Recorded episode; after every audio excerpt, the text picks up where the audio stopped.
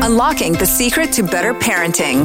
This is Growing Pains on the Light Breakfast. So happy to have with us, dealing with no, our resident child psychologist, Katyana Azman. Katyana, toddlers are often referred to as terrible twos because they're always saying no. What's normally the reason why that word above any other is their favorite go-to? It's actually one of the first words that we learn in the vocabulary. So it's true that kids actually learn the word no before they learn the word yes. And I think it's just it's I our fault. Yes, as parents, we never say yes to them. We're always saying no. possibly, possibly, and that is something that you know that I've seen quite a few articles written about. Maybe part of the problem is that we as parents, when we try to teach our children parameters, you know, what is safe, what is appropriate, we often use no, or at least this sort of negative, restrictive language as a way to kind of curb behavior. And so that's probably why. But I think it's also just because, in, in my opinion, it's a very effective word in being able to communicate something. something that someone doesn't want to do. And as a child approaches twos and threes and fours, they start to develop their own personality, their own interests. And so I think that no plays a really big part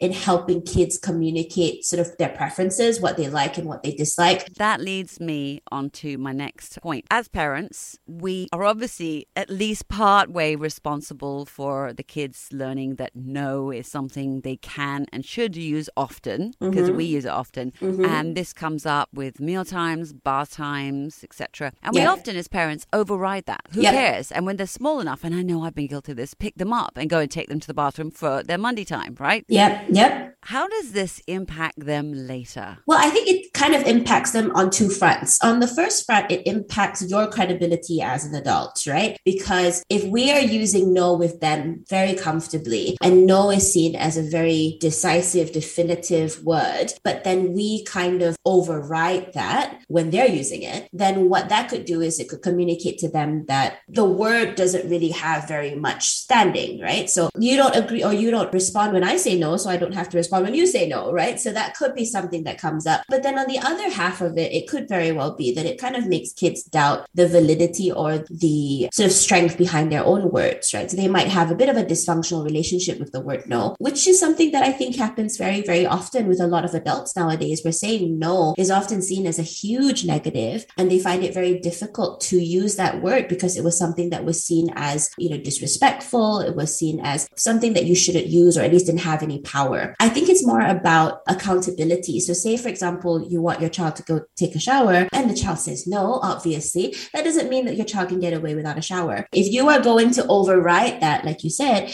then you need to be able to explain why. And so, for example, saying like, okay, I know you don't want to Monday, but we have to Monday, you know, because it's bedtime, and you're kind of having to reinforce that while I recognize that you want to say no and that you don't want to do it, I am not invalidating your wants or your feelings here, mm. but we kind of have to do it because it is what needs to be done at this time. Are you saying then that just the simple act of explaining why this needs to be done kind of helps with that no, so that the child understands the reason behind it, and therefore... I think that it's not going to make it any easier on their part in the initial stages, mm. right? So your child is going to fight back because they obviously don't want to do what you're asking them to do. And this could be something as sort of, I'm not going to say trivial, but something as small as not wanting to take a bath, to bigger things like their academic academics and sport and, you know, their career choices and things like that. But I think that there is going to be some pushback, right? But I think that the role or the place of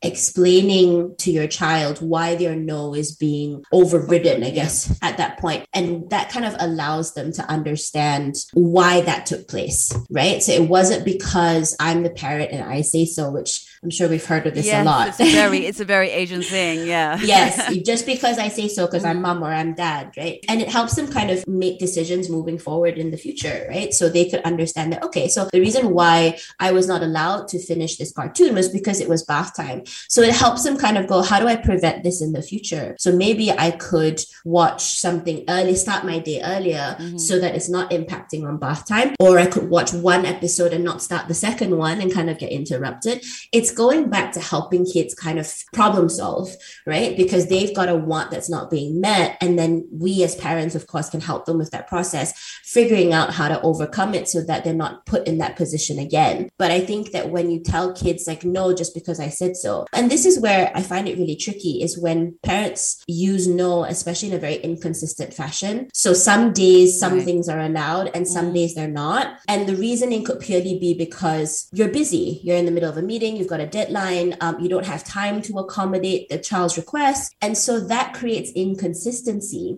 And so that creates, and to me, the bigger problems down the line with behavior and compliance and things like that. So I think that, you know, there is absolutely going to be things that are more important that have to take precedence and you have to say no to your child. But I think that explaining to them where you're coming from, right, regardless of their protests, right, is something that's important because it helps them kind of understand how it's connected. Well, what about with your slightly older child, your tween or teen, and it's a situation that they've said, no, I don't want you to talk to my teacher. No, I don't want you to talk to the other kid in the class. Mm, uh, something mm. like that. And you as mm. a parent feel very strongly that mm. the right thing to do would be to do exactly what they don't want you to do. And then mm. there's a sense of betrayal and I don't trust you comes up. Like, mm. how would you manage a situation like that? I would first understand why they don't want you to, right? Because as someone who was at that age once upon a time, I think that, you know, parents, when they run in and jump in and try to fix issues that are happening at school or in peer relationships, it, it is one hundred percent true that you're not dealing with the consequences. I do feel that parents with the best of intentions don't calculate what that's going to be like for kids. Now, I, for one, have had that experience where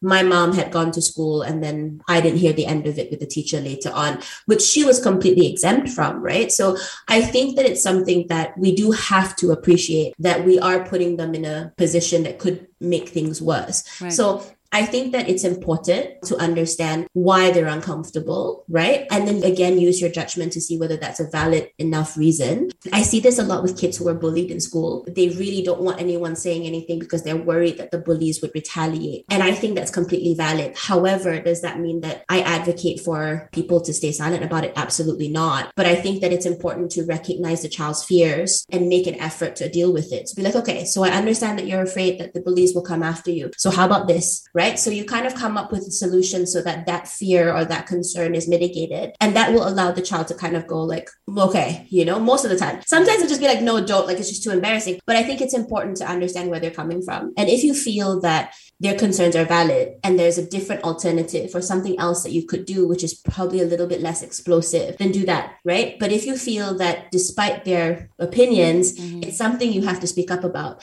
then you absolutely need to be able to do it and be upfront with them about it. Like I said, there are going to be things that you have to do regardless of what your child feels, even if they do say no. But being able to reiterate to them that you're doing that, being fully cognizant of their feelings and their position, and that you're prepared to stand beside them with those consequences, that is super important. Because the bit where you're like, I'm going to do it because I think it's right, but I don't care what happens to you, that's the part that often causes problems. So I think that it's important to hear them out and then make a decision as to whether that reasoning is valid enough for you, and then take it from there. You mentioned the problems that might arise in adulthood when no becomes a very bad word that one shouldn't use. Mm-hmm. Um, can you talk a little bit about the sort of the effects and impacts of that? I feel like I'm seeing this transpire a lot with sort of the young adult generation now. And to be honest, even a few people in my parents' generation, where I think that because you have this very dysfunctional relationship with no, where either the adults or the key figures in your life invalidated that no consistently, or you were punished for saying no because it was again seen as disrespect or seen as rude, you grow up kind of feeling like no is not something that you're allowed to say. And how does that impact you with regards to sort of how you live your life is that you might find yourself being a little bit too accommodating, being, I hate people this pleaser, word, but a people, people pleaser, mm-hmm. a bit of a doormat. You violate or you invalidate your own feelings because you were told that that itself was wrong, mm-hmm. that not conforming, that not agreeing, that not accommodating was in of itself wrong. But the reality of it is everyone's different. right? Mm-hmm. And there will come a time where what your family wants, what your friends want, what your bosses want are going to contradict with what you want. And just because you have that difference doesn't make you a bad person. And it doesn't mean that there's something wrong with you. It just means that you have a different viewpoint, and you need to be able to be in a position to decide whether or not fighting for that viewpoint benefits you or is something that you can let go, right? right. I wonder if it's very Asian, because I think we are, like I said before, very community-based. We care a heck of a lot more, I think. Well, yeah, I was going to say that. So it's kind of like embracing no as adults or mm. young adults. We have to also embrace the fact that not everyone's going to like our decision and be okay with that because it's their problem, not ours. Yes. And I think that just the way that we as a community and as a culture have kind of progressed, we do very much care about our neighbors. We do very much care about, you know, the extended circle of people. We are a lot less individualistic as human beings. And I think because of that, we care more, or that we're more concerned about what other people think and feel, right? So somebody, our neighbor's opinion, like I, I've always found this so interesting when people say, what are people going to say? And I used to always say, who are these people? Like, you know, when... Yes. When this, yeah, like who are these people that you speak of? Um, but I feel that that is so relevant in our community. So I think that it's where I feel a lot of the toxic relationship we have with the word no comes from, is because it makes us stand out when we are programmed to blend in as an Asian culture. So I think that's kind of where that happens. But I feel that the downside of it is a lot greater. Well, thank you so much, Katyana. You can listen to all of our Growing Pains sessions again on the Light Breakfast podcast. That's on the Shock app.